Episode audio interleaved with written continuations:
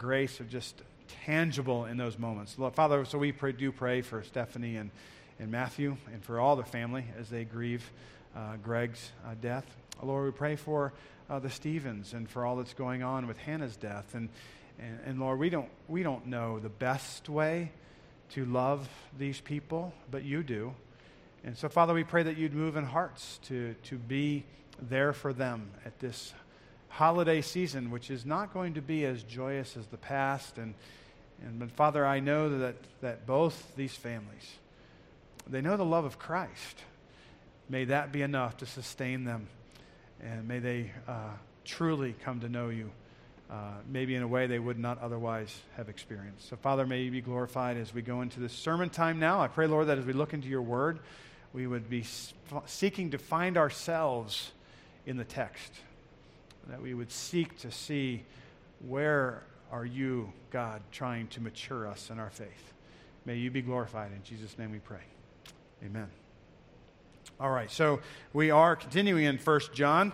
Uh, a couple technical difficulties today, so don't have the computer, so hopefully everything will work smoothly. And, and uh, thank you for all uh, you folks up there in the sound and uh, AV booth and, and helping us out, um, figuring all this stuff out. Um, it is uh, it's good to know there are people that are able to do this all right? So so we're in this series of first john. I've been out of the pulpit for two weeks so it feels like an eternity. I'm thankful for dave covering last week. Dave will also be covering me next week. Uh, next week was a scheduled sunday out of the pulpit. Last week was not. Last week was covid. Uh, this next week i'll be here for the christmas eve services. Uh, and then i'm actually christine and i are going to get out of town for a couple days. Uh, and um, we have an opportunity to see my kids, um, uh, one of our, my, my son and daughter in law. Uh, and you know what? This afternoon, we get to find out the gender of our grandchild. I don't know if I've said it publicly, but we're going to be grandparents, all right? Uh, yeah, all right, I'm all about that, all right? So, uh, so actually, if a text pops up in the middle of my sermon, it's when they, they're going to, I'm going to answer the no. Uh, but I'll look at it and I'll be like, whoo, yeah. So it's fun times. But uh, please uh, enjoy the time with family uh, and, and with friends this, this, this uh, holiday season. But as we get back into this text today, uh, I, I, do, I do challenge you. We're talking about the love that a Christian is supposed to have for a fellow Christian.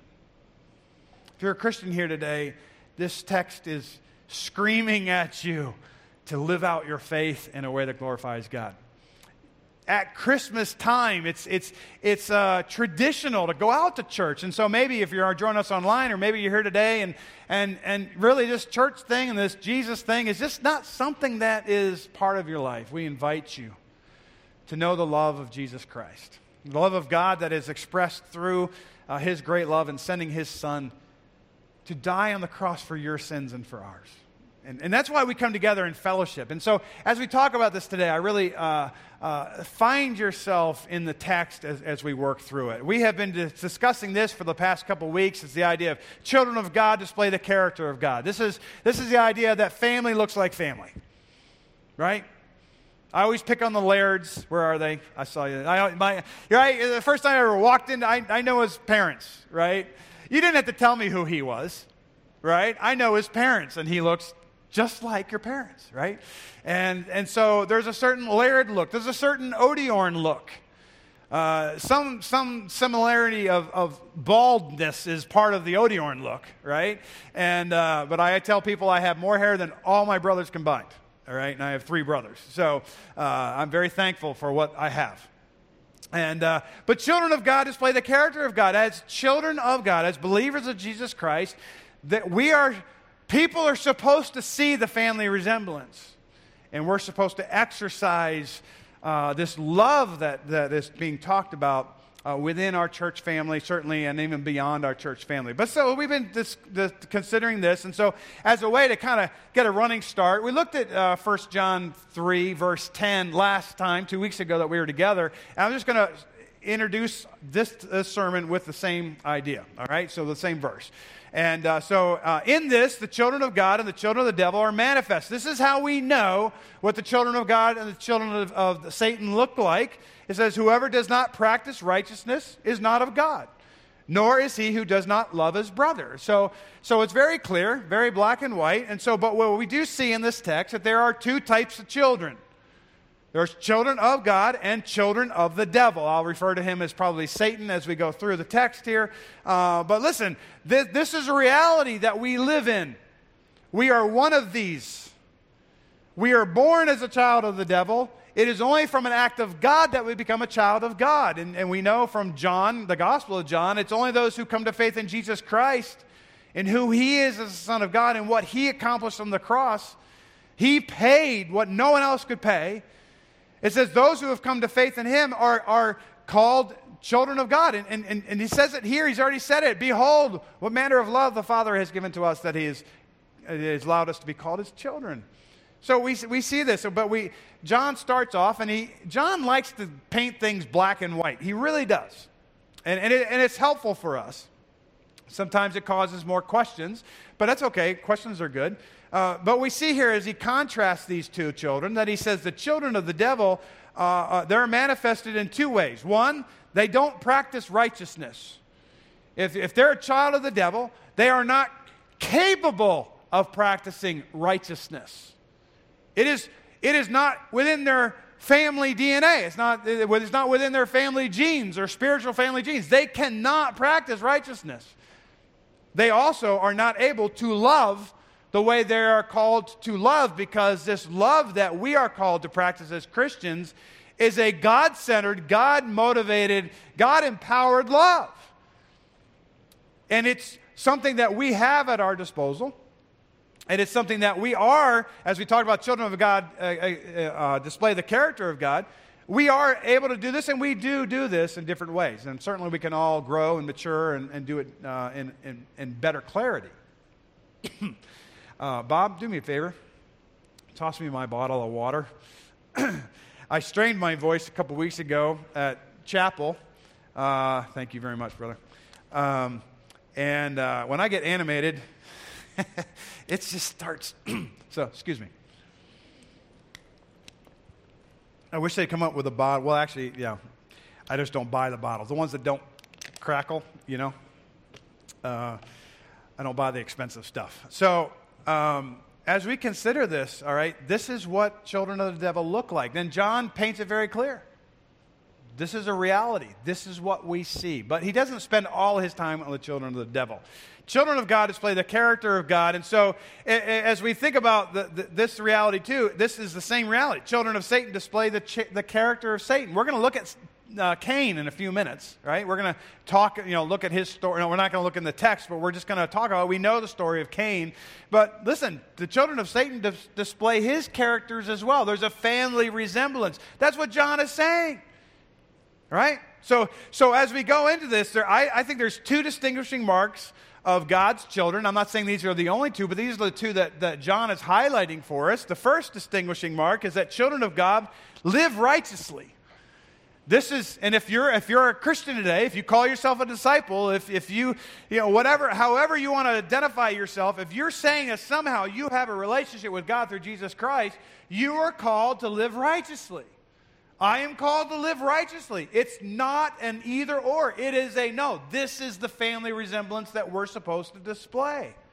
We saw this in chapter 2 in verses 3 through 6. Uh, John says, Now by this we know that we know him. Remember, this is one of my favorite statements. How do we know that we know Jesus? Well, it says here, we know that we know him if we keep his commandments. John is saying, Abide in Christ, remain in Christ. And, and, and he says, To do that, you must obey. And so obe- obe- obedience is definitely one of those things. Specifically, we're talking about the, the command to love to love the Lord thy God, to love your neighbor. You're supposed to do both all the time. There's never a, a, an hour or a moment where that's not supposed to be true of us. We know that we know him if we keep his commandments. He who says, I know him, and does not keep his commandments is a liar, and the truth is not in him. But whoever keeps his word, truly the love of God is perfected in him or matured in him. You want to look like, like Jesus? You want to love like Jesus? Right? Then, then keep his word, and, and that love that, that God has uh, empowered us will, will, will flow forth, right? He says, By this we know that we are in him. But John is very interested in us knowing things. He's very interested in children of God knowing that they're children of God.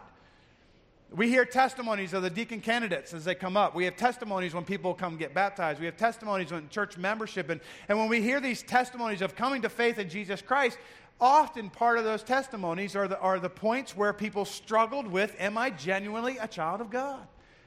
Have I, did, I, did I really believe when I was four? And at one level, it's like, Well, I don't know. And you may not know. God truly knows. But let's make sure now at 24 that, that you are a child of God and, and, and proclaim it and come to faith and, and, and know Him. And John is saying, listen, by this we know that we are in Him. He who says he abides in Him ought himself also to walk as he walks. So we are called, as we talk about distinguishing marks of a Christian, we are supposed to live righteously. We're supposed to walk which is a metaphor for, for live, right? We're supposed to live like Jesus lived. We're supposed to walk like he walked. It's supposed to be a family reality, a family resemblance. My Lord and Savior did this, said this, handled this situation this way. I need to do this and say this and live this way because that's what Jesus did. That's why I need to do it. It's part of the way the family works. So we, we also see in the, the, the context just prior to this, in chapter 3, John says, little children, we, he loves these terms of endearment. He'll, he'll say it again in our, in our text that we'll, we'll read again in a few minutes. But he says, listen, little children, let no one deceive you. There were actively people deceiving, seeking to deceive others. They believed with their whole heart a lie. They believed with their whole heart that they were right. But they were wrong because they're children of the devil. They don't have righteousness in them. They were telling you can live, you can believe this and live this way. And God is, and John is saying, no, you can't. And you know this is true. He's saying, little children, he's saying, let no one deceive you. It's the idea of stop being deceived. They're out there. They're seeking to mess you up. He said, He who practices righteousness is righteous. Just as he, speaking of Jesus, is righteous. We, are, we have the ability to live righteously. People who are children of Satan do not. It is not part of their family trait. And what's so sad about it is they don't know it until they come to interact with the gospel of Jesus Christ. And they see that their sin is an offense to a holy God. And they need to repent of their sin. And they need to come to faith in what Jesus did on their behalf. Until then, they're practicing unrighteousness, and so therefore they are not a child of God. So as we go into this, we, have, we see that the one distinguishing mark is children of God live uh, righteously. But, and this is where we're going to focus the rest of our time together. Children of God love actively. We are not passive in our love. That Christians are never, ever supposed to be passive in our love. We are supposed to be active. Why am I using that word? Well, part of it is throughout this text, not just this text, but even broader, John is captivated with the present tense. The Word of God. Remember, remember uh, Jesus when he was, uh, we, we did this this week in our prayer time or our devotions. I think it was a prayer time this week, uh, streaming. Uh, we engaged in the scripture uh, where Jesus is interacting with some religious leaders and, and, and he's like, listen, you got it all wrong, this whole uh, marriage thing. They were, they were trying to trip him up. He's like, do you remember that, that God said that, that, that the, Word of God says that He is the God of Abraham, Isaac, and Jacob, right? He's the God of, He, he is, the, they're alive. There's this, this reality that, that uh, they, are, they're, they are still in God's uh, sphere, right? They're not just dead and gone. God is the God of the living. And so we, as we think about active, we are to be active, not passive in our Christian love for one another. We are called to be uh, engage in our faith in such a way that people notice. So, when we talk about distinguishing marks of, of the children of God, it's distinguished because people see it and they take note of it. You know, we, we've heard the term before mark that man, right? Mark that woman, you know, mark that, that child. That child's going to be president of the United States someday, right? Mark my words. It's the idea that there is some, some element of these characteristics of living righteously and loving actively is the way we are, people are to mark us and say, ooh, they're Christians. And this active idea there is just that John's using the active tense and all this stuff. And, and as we go through it, it's, it's, it's not something that is, we don't love for the future. We don't love from the past. We love in the now. And we must continue to love, and we must always love, and we may never, we must never give up this loving. So, so let's consider this for the day. Actively loving other marks you out as a Christian. And that should be good news for you. But I, you also, John, the way John writes, there also ought to be some self reflection in this. Am I marked? Right? Are people seeing this in my life? Right? Own it, folks. As I try to own it, and I and listen, I'm, I, I am uh, I'm a failure in many, many ways in my in my Christian life, right? I mean, there's times where, man, I just like, really?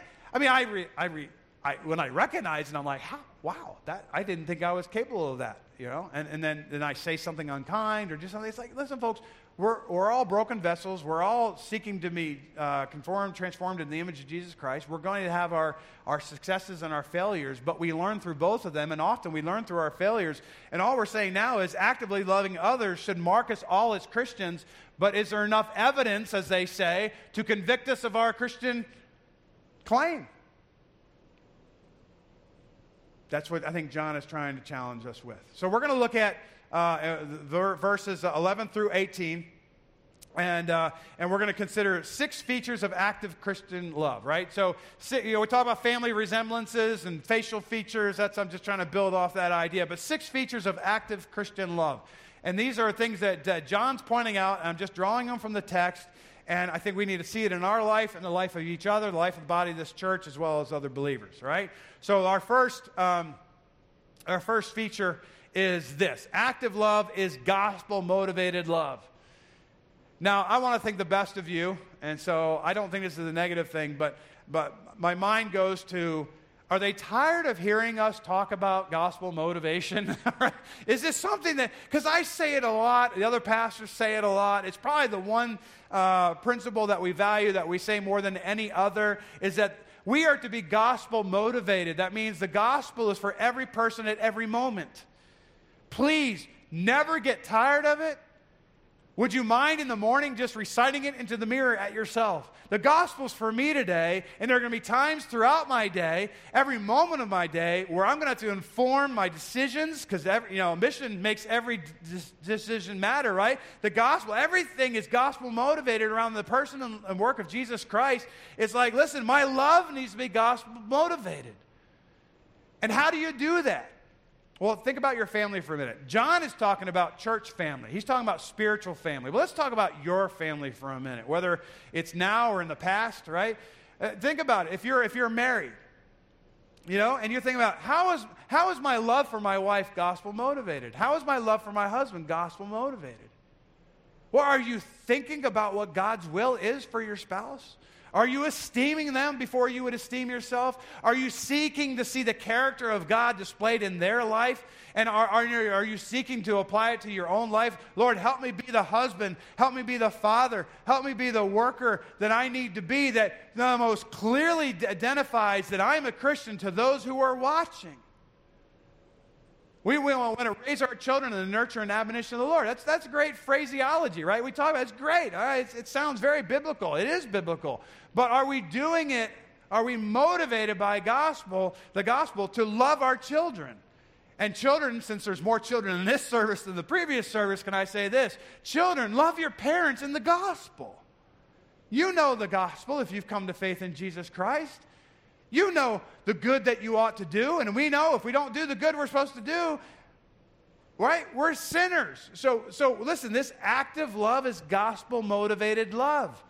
Jesus, the love that he displayed to us on the cross of Christ, that was initiated by the love of the Father for us. It's like that same love is supposed to be working through us every day, every moment, all the time. And that is one of the features of active love, active Christian love. I, I don't put the Christian in there every slide because it's just too many words, right? Active love. I'm talking about active Christian love, but it's, it's gospel motivated. And that's what he says. He says right there in verse 11, For this is the message. John's been talking about the message throughout the message.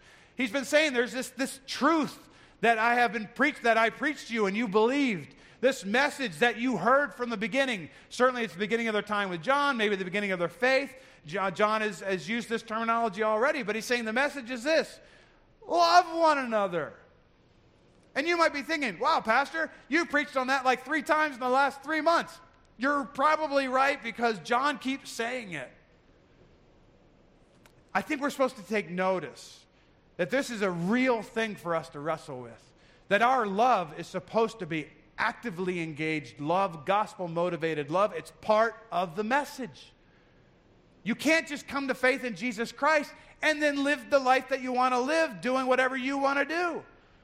No, we're told that, yeah, listen, uh, Hebrews 10, 24 and 25, right? Don't forsake the assembling of, of, of yourselves together as the habit of some. Come together and exhort one another to love and good works. Well, that's what we're supposed to be doing. And, and so this is the message.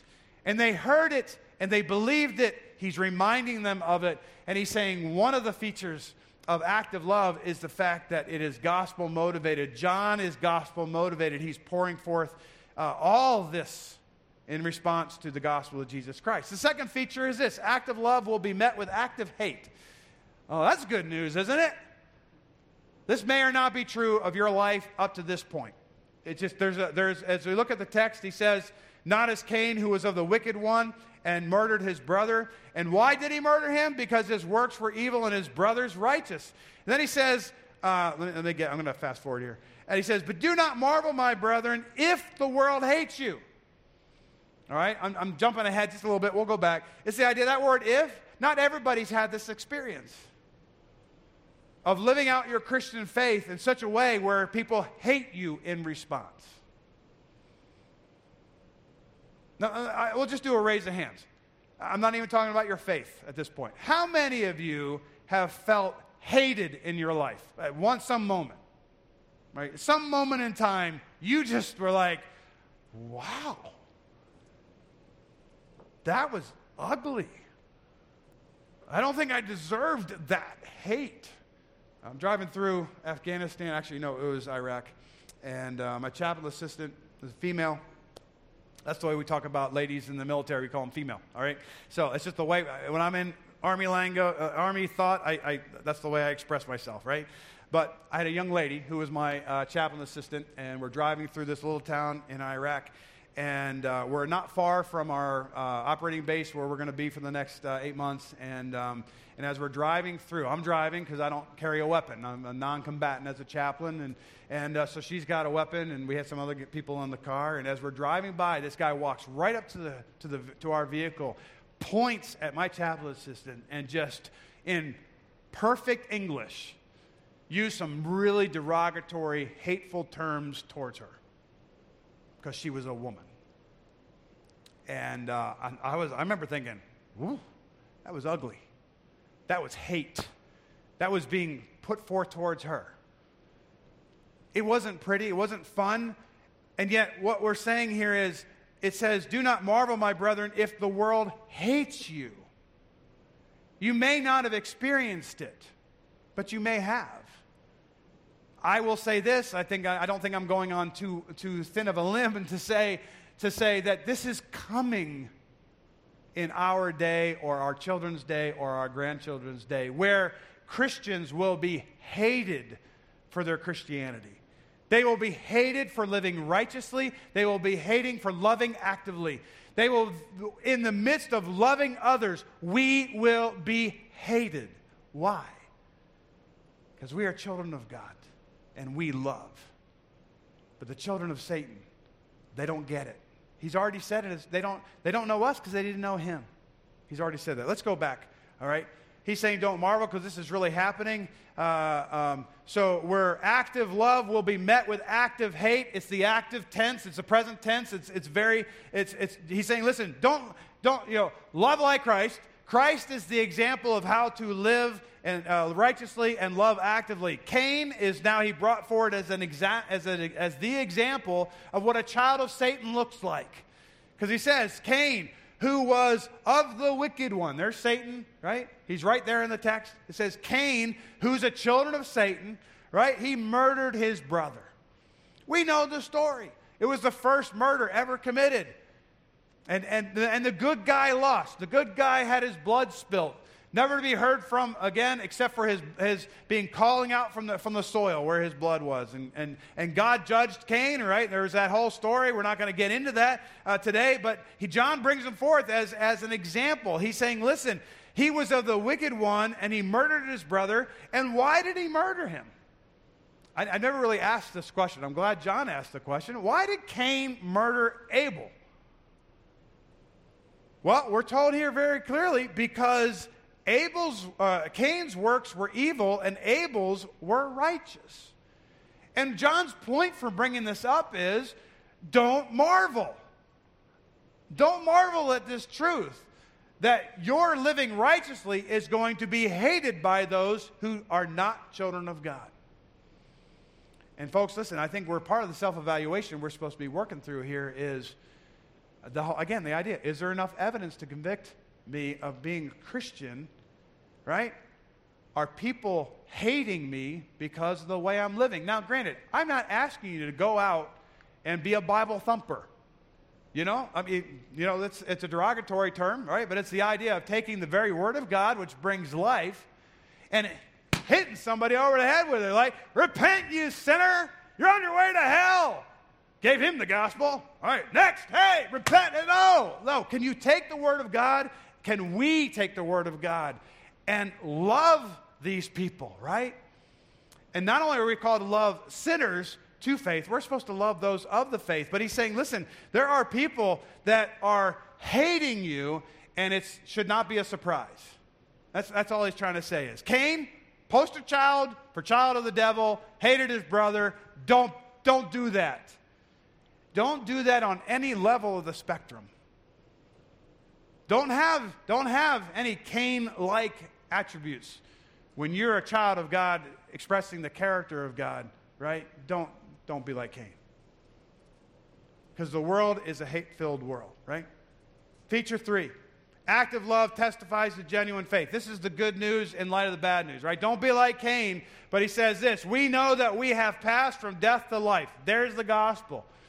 It's everywhere in Scripture. If you will just we will just open our eyes and, and bask in the beauty of God's plan, it's everywhere. He says, We know that we have passed from death to life.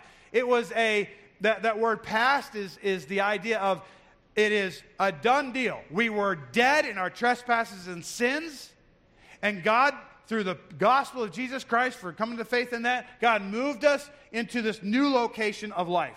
We have been moved from death to life done deal, eternal consequences, eternal rewards for it, right? It's all, it's all in God, right? He says, we know this. Remember, he wants us to know we're, we're children of God. He says, we know that we have passed from death to life. Well, how do we know? Notice this because we love the brethren. Have you ever thought that your love expressed to one another in word, in deed, and in sincerity, that it is a testimony of your salvation? And if you're not seeing this love in your life, it should cause you to reflect on your own salvation. Maybe it causes us to reflect on the salvation of others. I don't think there's any problem with questioning people's salvation. I am not afraid of that. Better to question it and have them confirm that they are of the faith than to never question it and let them spend eternity in hell right? I don't want to go loosely into it, but he's saying here very clearly how do we know we've passed from death to life? How do we know we're saved? How do we know we have that we'll spend eternity in, in heaven? Well, it means we get along with the brethren and brothers and sisters in Christ now. The, the very fact that we, from all our diverse backgrounds and, and all of our uh, strengths and weaknesses, we all come together in this room on a regular basis, on a weekly basis, multi times throughout the week, and we all get along and we love each other because of the gospel. That's what makes the difference. And he's saying that's why we know that we pass from death to life, because we are actually loving the brother. There, now, there's this act of love, there's more to it. We're going to see. John's going to build on this. What does this act of love look like, you know, when loving each other? He says, well, first of all, he said, He who does not love his brother abides in death.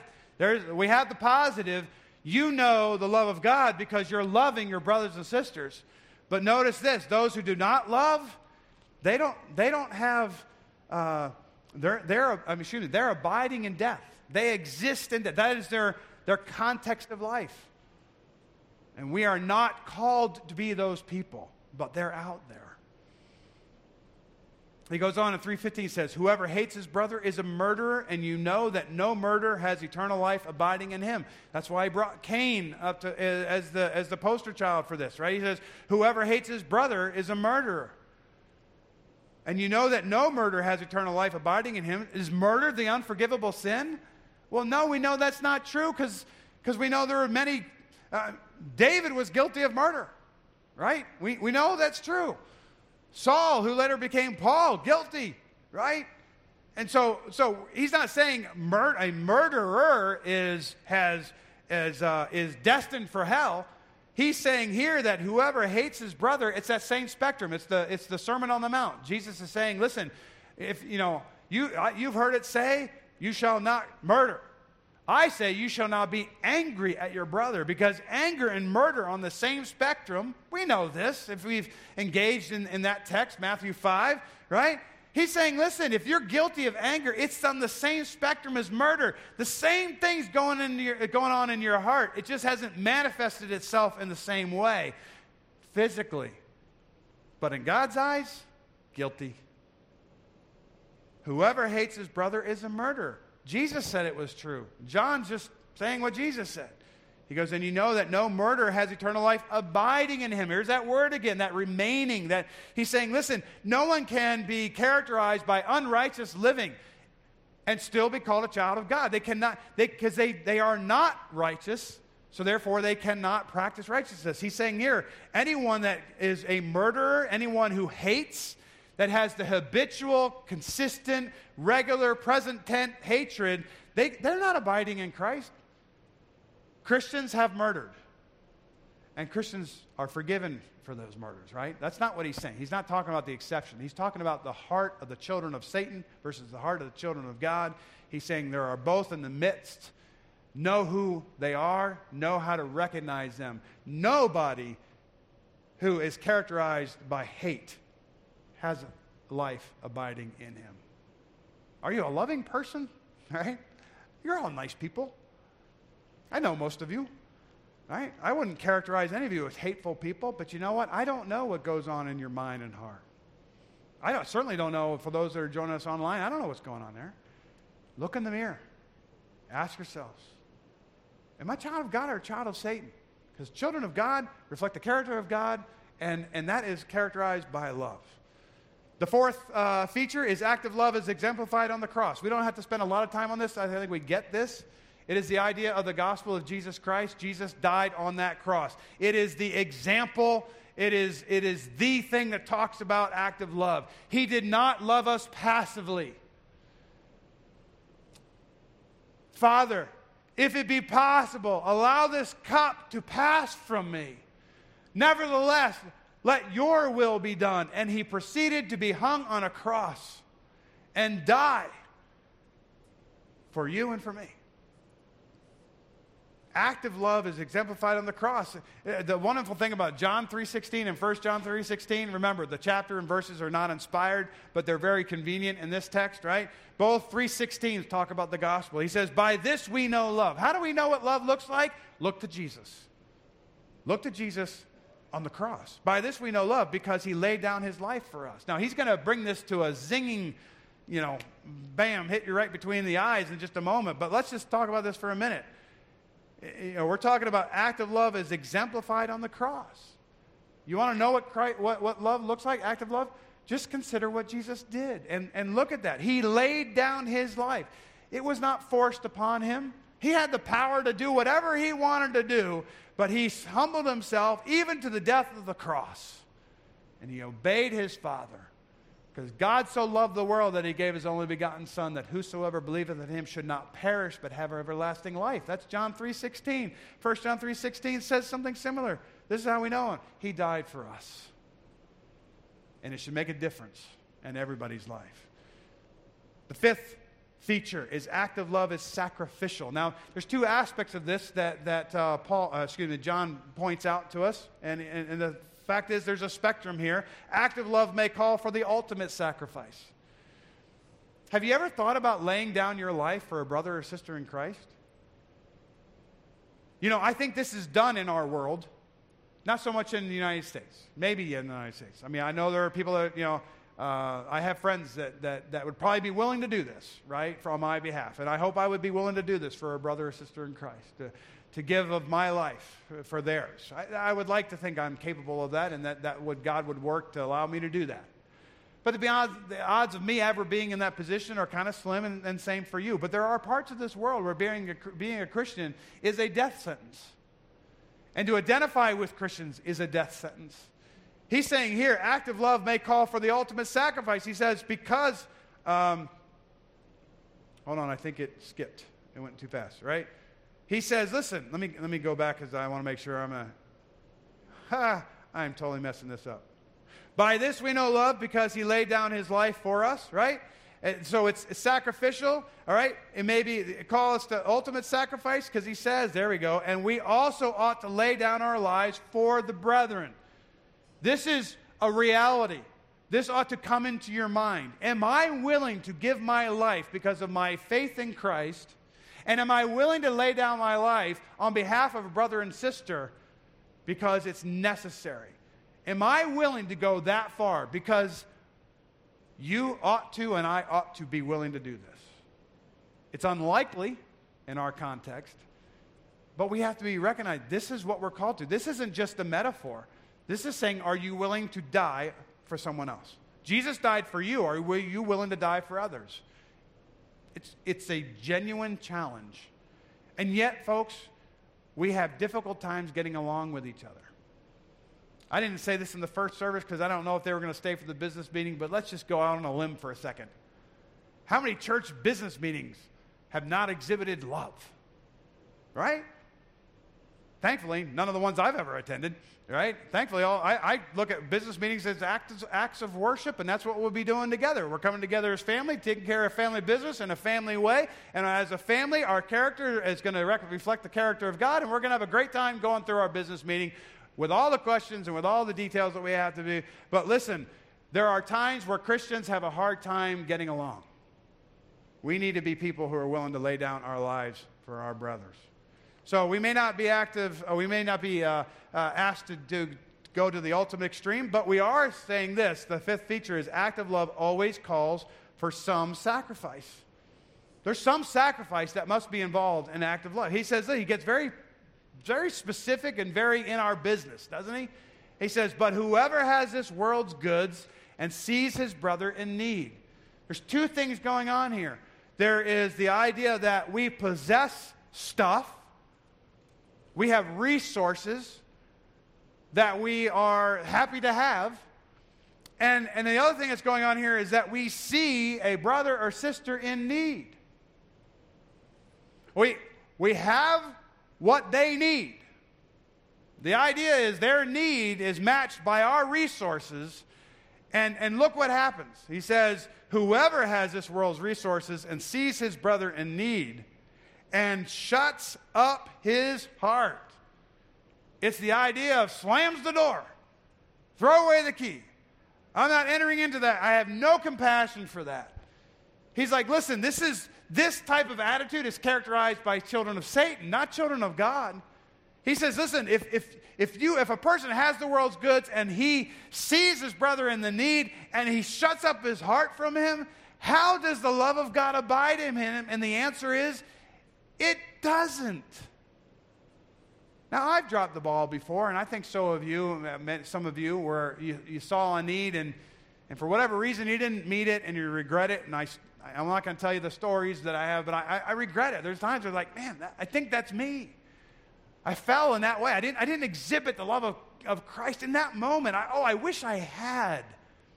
And I can't change history, but I can work on maturing and, and, and doing it better the next time I'm given the opportunity. He's just saying here, he's like, listen, this, this, this idea of active love always calls for some sacrifice.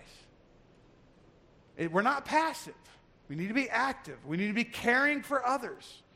And then he says that we are not supposed to shut up the bowels of compassion. We are not supposed to be those type people. They're out there. He says, listen, feature number six active love is sincere love.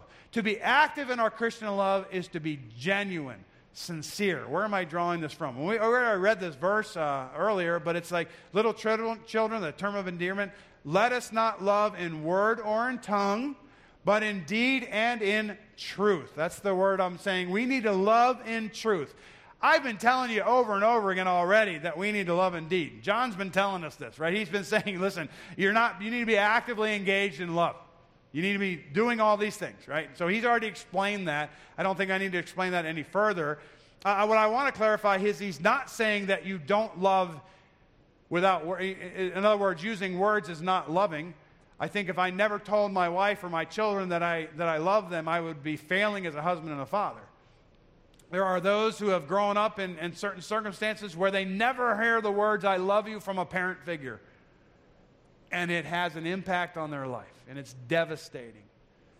And they have two choices continue the wrong practice, that, that debilitating practice of, of not expressing love and word, or start expressing love and word. I tell my kids all the time I love them. My wife and I say we say it all the time, and it's, it's one of those things where, but at the same time, we can also say it and not mean it.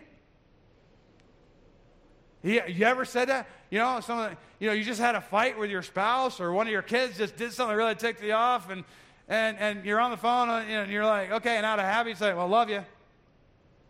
But do you feel that love right now, right? I mean, well, what he's saying here, it's not wrong to love in word and in tongue. Say, I love you, please, to your loved ones. It's okay. He's just saying, but that's not the end state of your love. You can't love in only word and tongue. That's passive. He's saying, love in deed and in sincerity, in truth. Don't fall into the habit of thinking certain actions equate to love, certain words equate to love. No, make sure your love is genuine. And we're now we're talking about your spiritual family. Do you love the other people in this room? Do you love the people online? Are there issues between you and others? Are there things that need to get worked out? Scripture is full of exhortations to work out the issues that we have. Why? Because active love is an expression of God's character. And we're his children. And we should not ever seek to look like a child of Satan. So, big idea actively loving other marks you as a Christian. And I hope that you found yourself in, the, in these words. I can't identify for you where you might be failing. I struggle with where I'm failing, and, and, and I, I hope you will too. But listen, let's recognize that we are called to active Christian love. And if we do it right, right? See, this is the beauty of it. If we do it right, we have assurance of our salvation. People will come to faith in Jesus Christ and people will join our fellowship of believers, all because of gospel motivated active love. It marks you as a Christian, and when people see it and God does a work in their life, they're drawn to it. Those that see it and they hate you in response, it at least gives you assurance of your salvation, and you need to keep praying for those people who are responding in hate. So, just real quick, and I'm just going to let you read through those, all right? We're out of time and, uh, and we, need, we have plenty left to do. But active Christian love is what we're called to. And it's not always easy. Let's love in word, in deed, and in truth. All right, let's pray. Father, we thank you for the way you have demonstrated your love for, uh, to us. And Father, I pray that here at, a, at, at, the end of a sermon, at the end of a, our time together before the business meeting, I'm asking you, Father, would you do a work in, in each of our hearts today? Would you help us to see those people who we are not loving? Would you, would you help us to repent? Would you expose our, our hearts of of evil, our hearts of sin. Would you draw us to the cross and, and help us to see the bloodiness and the, and the, and the, and the, the extreme expression of love that you bestowed upon each of us? And Lord, can we, will you help us identify that, that we are supposed to respond to that by loving others, no matter what their idiosyncrasies are, no matter what their political views are, no matter what their theological views are that differ from ours.